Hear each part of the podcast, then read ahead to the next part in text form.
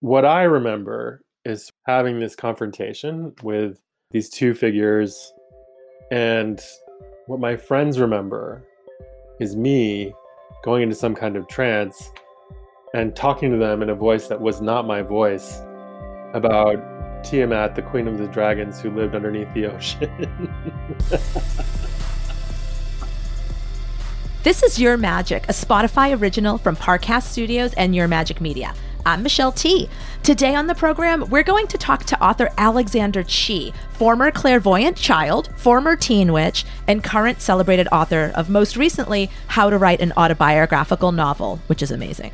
After that, we have an irreverent and handy spell from Marcella Kroll, the Los Angeles based host of the Saved by the Spell podcast. And finally, we'll join our producer, Christine Marr, as she investigates the trend of using emojis to make magic and finds that the roots of these text message rituals are much more ancient than we'd guess. Stay with us.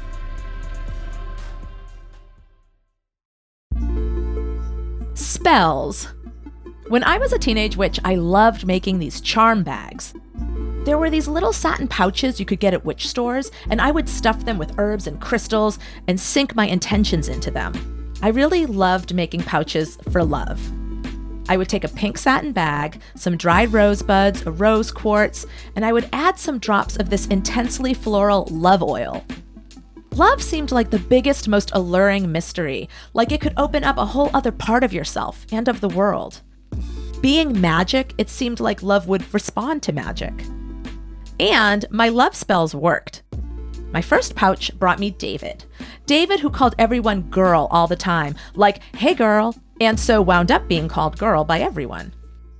Girl told me I was better than Barbra Streisand, which was not much of a compliment to a 16 year old goth, but David loved Barbra Streisand. I felt the power of love magic falling into blissful makeouts with Girl, magic that would end suddenly and sharply. Bye, Girl. My second pouch brought me Perry, who had the role of Dr. Frank-N-Furter at the Rocky Horror Picture Show in Harvard Square.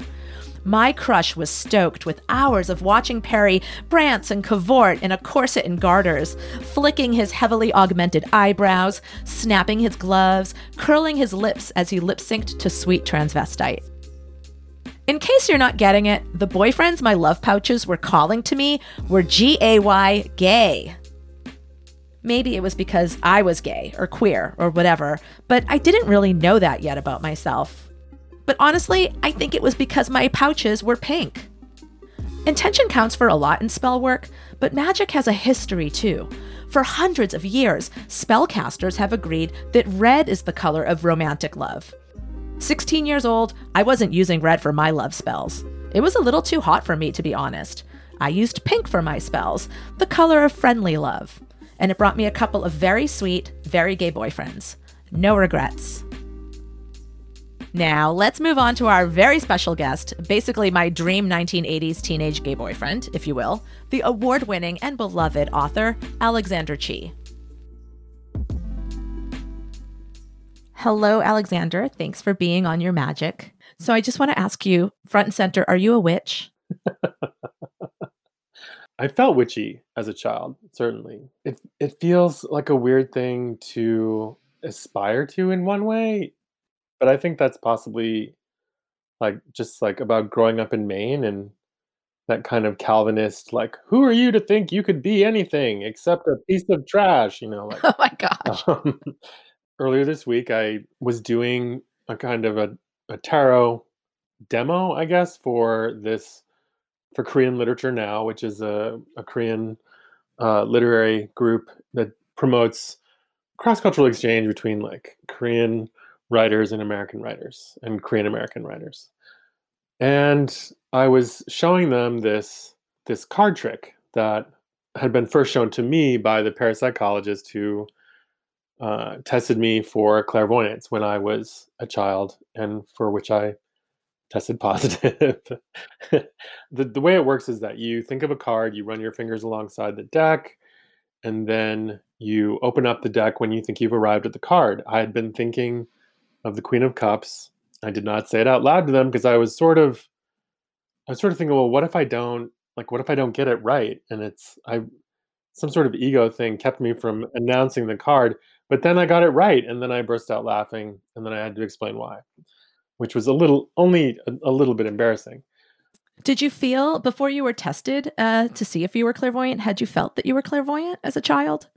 I I had, and I hoped that I was. Uh-huh. I certainly had aspirations Sure. uh, to be like, you know, to be like Jean Grey in the X Men, or uh, or basically like any of the. I also really, wa- I really wanted pyrokinesis. I really wanted like, I read Firestarter. Yes, like, Firestarter is so formative. Oh my gosh, that's what's when you just can light things on fire with your mind, right? Yes. So when you were when you were tested positive for clairvoyance as a child, did your life change after that? Or how did it must have changed somehow, at least internally? Uh, kids made fun of me a lot Oh, are you kidding me? Yeah. God, kids are so basic because it's Maine. because it's Maine. I know, you know, I also grew up in a very hostile and punishing New England environment, so I get it. I seriously wanted it to be kind of like the X Men. I was like, when does Professor X show up, asking me to join? Right. You know, but instead they were all kind of afraid of me. That was the re- like they sort of. It's that thing of being able to know something that other people don't know how you know it hmm that they fear. You know. Which makes me think also how, like, just, you know, anyone who's an outsider, which by virtue of being Korean and gay in Maine, I'm guessing you were as a kid, like, you do know things that other people don't know, you know, and you do have a power. So it's like, it blends so well, this desire to also have like more tangible powers that you can actually enact.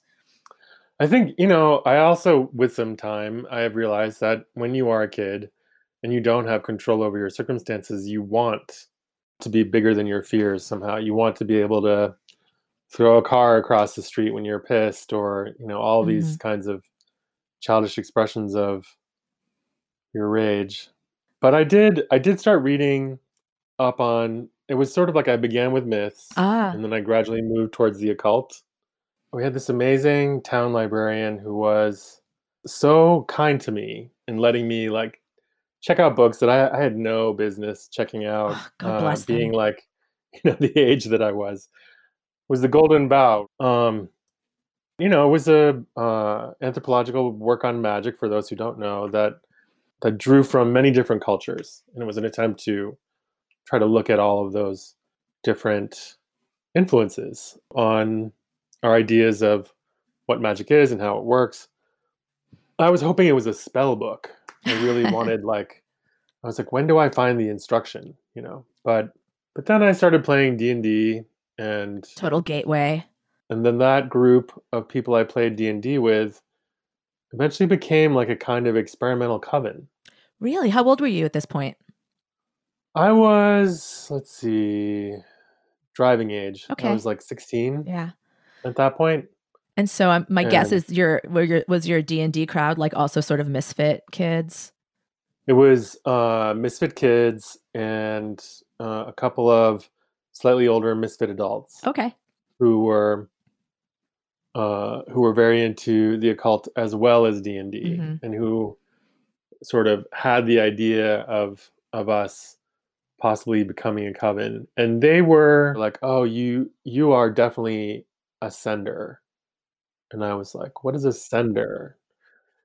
And they said I was very good at projecting my thoughts to others um, so that other people knew what I was feeling or thinking without me having to tell them.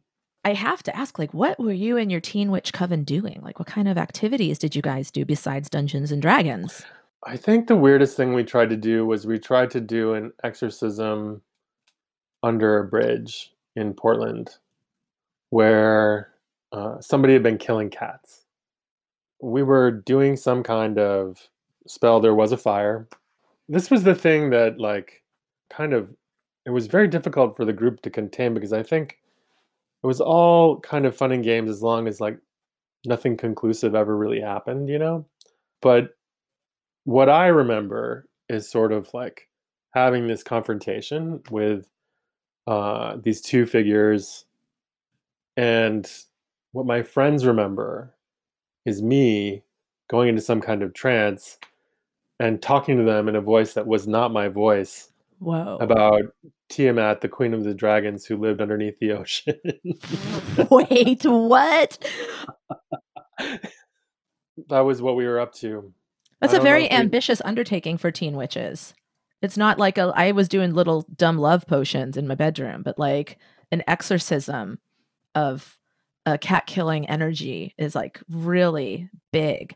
How did you feel afterwards? Did You know what's hilarious is that I was not put, I was not put off, and I remember one of our sort of coven leaders was a husband and wife saying, "Well, you know, you are the sensitive one, um, so it makes sense." And I just I remember thinking like that's so unfair, you know, that I'm the sensitive one, um, so that I'm the one the spirits chose, but but then I started getting interested in that, yeah. you know, and trying to figure out like not so much like what there was to do with it, but like I certainly got interested in like kinds of psychic protection and Yeah. you know I wanted to ask if in your magic practices, have you ever had a spell kind of go sideways on you? yes. I I'd had a I had gone through a breakup that was really traumatic for me. But I think it was possibly that I experienced it as like a I experienced as a projection of some other loss, like maybe Mm, suppressed grief from my father's death or something. Hmm and i didn't understand why why it had happened uh, and he wouldn't really explain.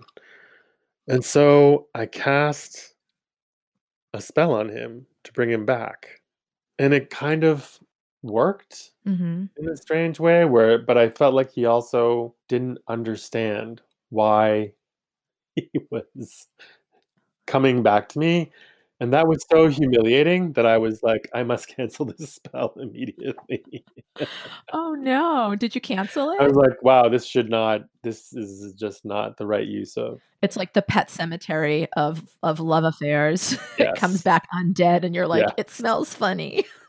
What's wrong with it? what's wrong with tabby yeah How did you cancel it? I'm sure this is something everyone needs to know. How to cancel the love spell you wish you hadn't made. i i think you oh there was i i remember there was with the instructions there are also instructions on how to like if if such and such was disturbed then the spell would uh spell would break and i was like Gonna disturb that And shit. like- yes. Oh my god. disturb that shit yeah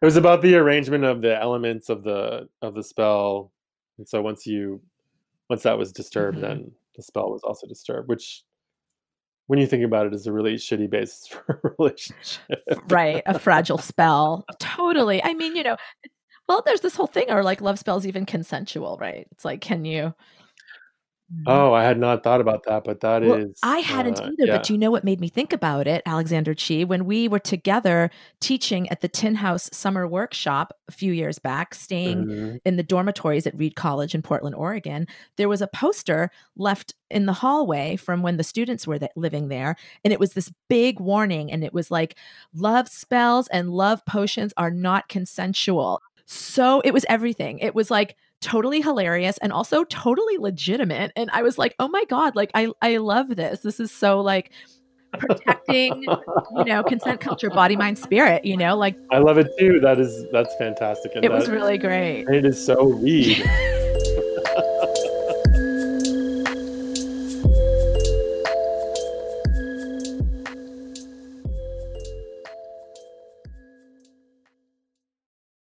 So, ah, yeah, I'd love to read your cards. May I? please do Do you have any idea of what you'd like some insight into? I do feel a little adrift in terms of like trying to figure I have like all these different book projects that I want to work on, but trying to find my way into the one has been a little chaotic right now with all this teaching that I'm doing. And then also the the political stuff and There's a lot weighing on our creative spirits right now. Um, let's see. How about so is it is it that you have a few different ideas and you're just not sure which is the one? yeah, Let's pull on different different Okay. ideas. What about that? That sounds it could Sure. be helpful. Okay. So, idea number 1, whatever it is, give it a nickname. I'll give it. A, I'll give them code names. How about that? Okay. Um, okay. so the code name for this one is Gay Table. Gay table. Okay. Oh, it's very evocative. so, what does the road towards the gay table book look like? I'll put your gay table cards down on my gay desk. And all right, what's um, what is the what's your next project? That code name will be Longing. Wow, that is so succinct and yet has such room. Can imagine an entire essay collection built around themes of longing. Is there a third possibility in the mix? There's two more. Oh, great. Oh, I love it. I love it. Okay, what's the next one? Uh, Red Leaf. Red Leaf. Okay. And what is our last one? Uh, last one, uh, code name is Two Boy Army. Two Boy Army. All right.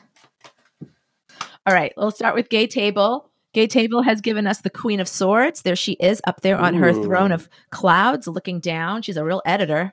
and then the Lust card. So, as the Leo card is an intensely creative card, um, very passionate card. And then we have Luxury, Four of Cups, which is Moon and Cancer.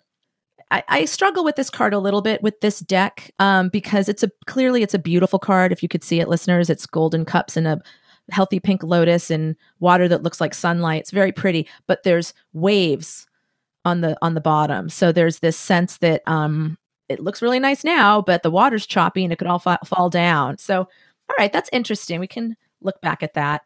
Um, let's see. The next one was longing. Oh, wow. Longing longing is the 7 of cups, which is called debauch in this. And it does seem like an emotion that you can really kind of OD on, which is a kind of this is such an addicty. There's something addicty about this card, right? Overdone. The second card for longing is you get another seven. You get the seven of swords, which is called futility. This project is not looking that great. Um, there's an excess. There's an oh, and then the five of cups disappointment. Well, I love when the tarot is very frank. There's like, listen, you have a surplus of ideas here, so just cut this one out. All right, let's move over now to red leaf. Get another swords here, knight of swords. He's great. He's on his way to write a book for sure. Um, flying through the sky with purpose. Oh, and then we get the ace of cups, which is aces are great for you know a new project Mm, and a lot of emotion uh, to be able to kind of sink into. And oh, and then you have another seven, seven of discs, which is the failure card in this. So it's like a wall gets hit, some sort of wall, whether it's a crisis of confidence or something doesn't go. I mean, you know, here's the thing. I mean, how long does it take you to write a book? I mean, all of these ideas are are very old ideas, Uh huh. with maybe one exception. Okay. Because I'm like, you know, I see something like this where you get these two really pretty cards, this pretty Knight of Swords with, you know, going for it, and then this beautiful, rewarding Ace of Cups. And it's like in the long story of a book project, which is longer than three cards, it's like this could be a, a hurdle to get past, right? Although I guess we are asking the cards for a yes or no. So let's see. Oh, and this one actually, the this one looks really good. The um the two boy army. You get another ace. You get the ace of discs, which is also great because it's very practical. Oh, And it's about a new opportunity, and you, you know, this isn't. This is a book that's going to get published out in the world. We know that, and so this is like a great, great card for that. And then you get this science card, six of swords, one of the, you know, the best sword cards. mm, And it's just about you know applying your mental capacity in a beautiful um, and intelligent way. It's a great card for writing. And then you get another six. You get the six of discs which is success. Like and it's an again it's a disc card so it's material success.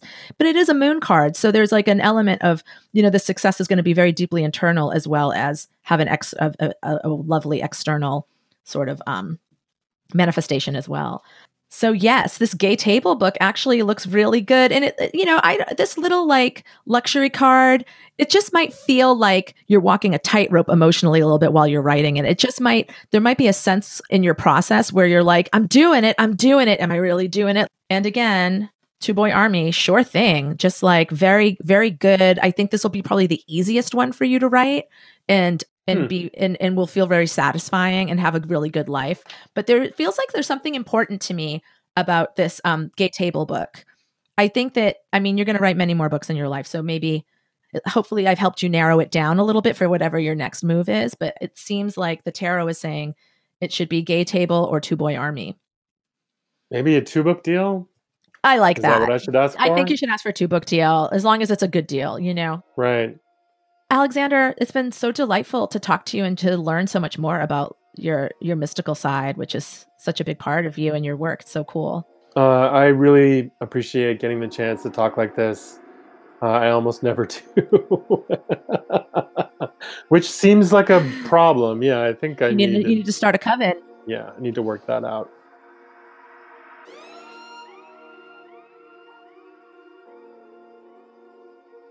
Hey, Marcella here with you today to offer up a shut the fuck up spell. You can utilize this spell for those who are uh, having trouble keeping your name out of their mouth. Either they're bored or they're unwilling to kind of process their own stuff. It happens all the time. The purpose of this spell is not to cause harm, but it is to neutralize any negative energies that are being sent in your direction, whether it's directly or indirectly. You're going to need a few things. You're going to need a lemon. Any lemon will do. You're going to need a knife. You're going to need some sea salt. Uh, you're going to need a piece of paper. Nothing big, just a little one. And a freezer bag and some water. So you're going to take your lemon. You're going to cut it in half. And then you're going to take half of the lemon and you're going to make a cross through the lemon, but you're not going to cut it into four quarters, not all the way. You're just going to like cut into it about halfway down.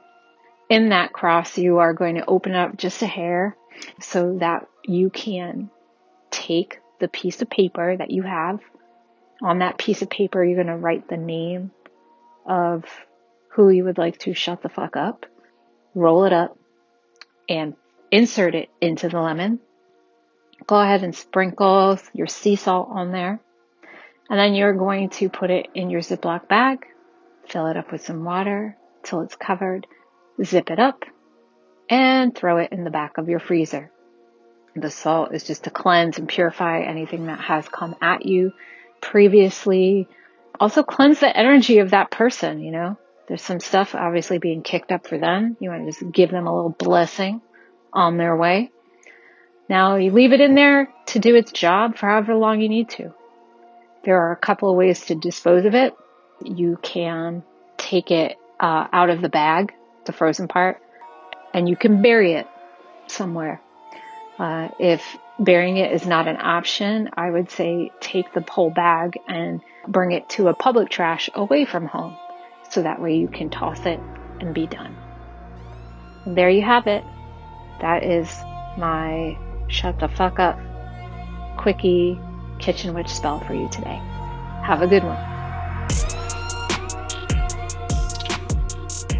There you have it an easy peasy, lemon squeezy way to remove your name from the mouths of haters. If you want more Marcella Kroll, you can find her on Instagram at Marcella Kroll, that's Kroll with a K, and on her podcast, Saved by the Spell.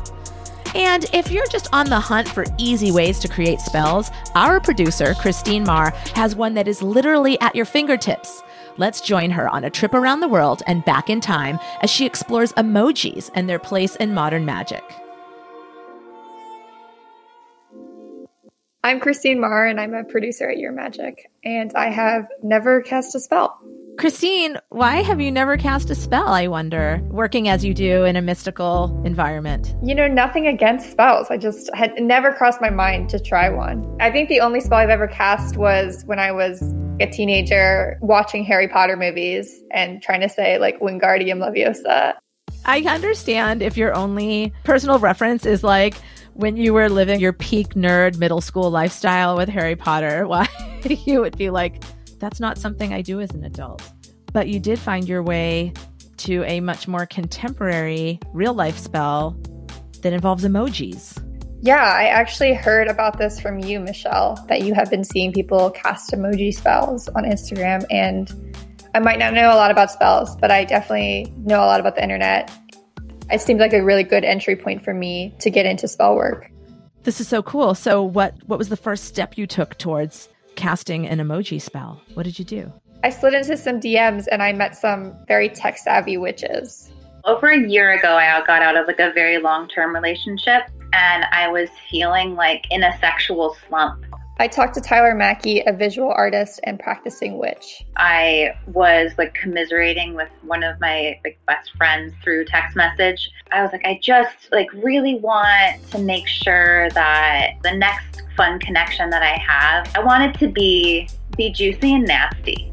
so I wanted to really kind of like convey that within the spell. You know, so there was like a dolphin in there, there was the three little water droplets and then like the one big water droplet. I really love those ones to convey the idea of like something that's really juicy. I also spoke to Adele Barkley, who's another emoji spell practitioner as well as a poet. I love words, but sometimes you just want to reach for something a little more imagistic that can kind of gesture beyond, and that's maybe a little more up for interpretation, but you can like feel the intention behind it. Like, yeah, like I, I thought of you and I thought of care and I chose these emojis. Gosh, I love that because I text with my friends all day long and I'm always shooting them a little star or a heart or flowers. And I love thinking that without even realizing it, I was sort of doing these tiny little digital rituals of love for them. Did you learn in your travels anything about the history of emojis? Yeah, I talked to Paul Galloway, who's a collection specialist and emoji expert at the Museum of Modern Art in New York. I remembered in 2016 being in the first EmojiCon, and included in there was a, a thing with a, a, witch who was going to cast a spell with emoji. It was a way of trying to channel the intentions that we were having into this kind of pictographic form. Paul told me about the history of symbol based communication. You can go all the way back to ancient times with the ancient Egyptians and hieroglyphs or any kind of pictographic form of written language. If you look at the dollar bill, there's that pyramid with the little eye on top. These are all symbols that are on the one hand, completely opaque to most people, but also had a kind of power in their flexibility. And I think emoji are really just a digital, kind of modern computer based version of something we've been doing for hundreds and thousands of years. How did emojis become like the total immersive world that we have today? Yeah, I mean, what you're talking about is the human instinct to want to communicate in images. And the reason we have emojis is because when phone technology was starting to get off the ground, it didn't have the strength and capacity to send something like a meme. So, in order to fill that gap, tech companies started developing smaller images that people could attach to their messages, like smiley faces, little dogs, and users started to really like them. So they kept making more. And we're at the point where we now have more than 3,000 emojis on most emoji keyboards. And we have technology that's good enough to also send memes. So we really get the best of both worlds. We get everything. We can send so many dumb images to each other and make each other laugh all day long. But we can also do witchcraft. I mean, 3,300 emojis. When you were talking to the witches who were actually using these to send spells, did they have like a favorite emoji that they thought had a lot of power? Yeah, Tyler told me about all the ways that you could use a peach. You can think of an actual peach. You can think of little peachy butt cheeks.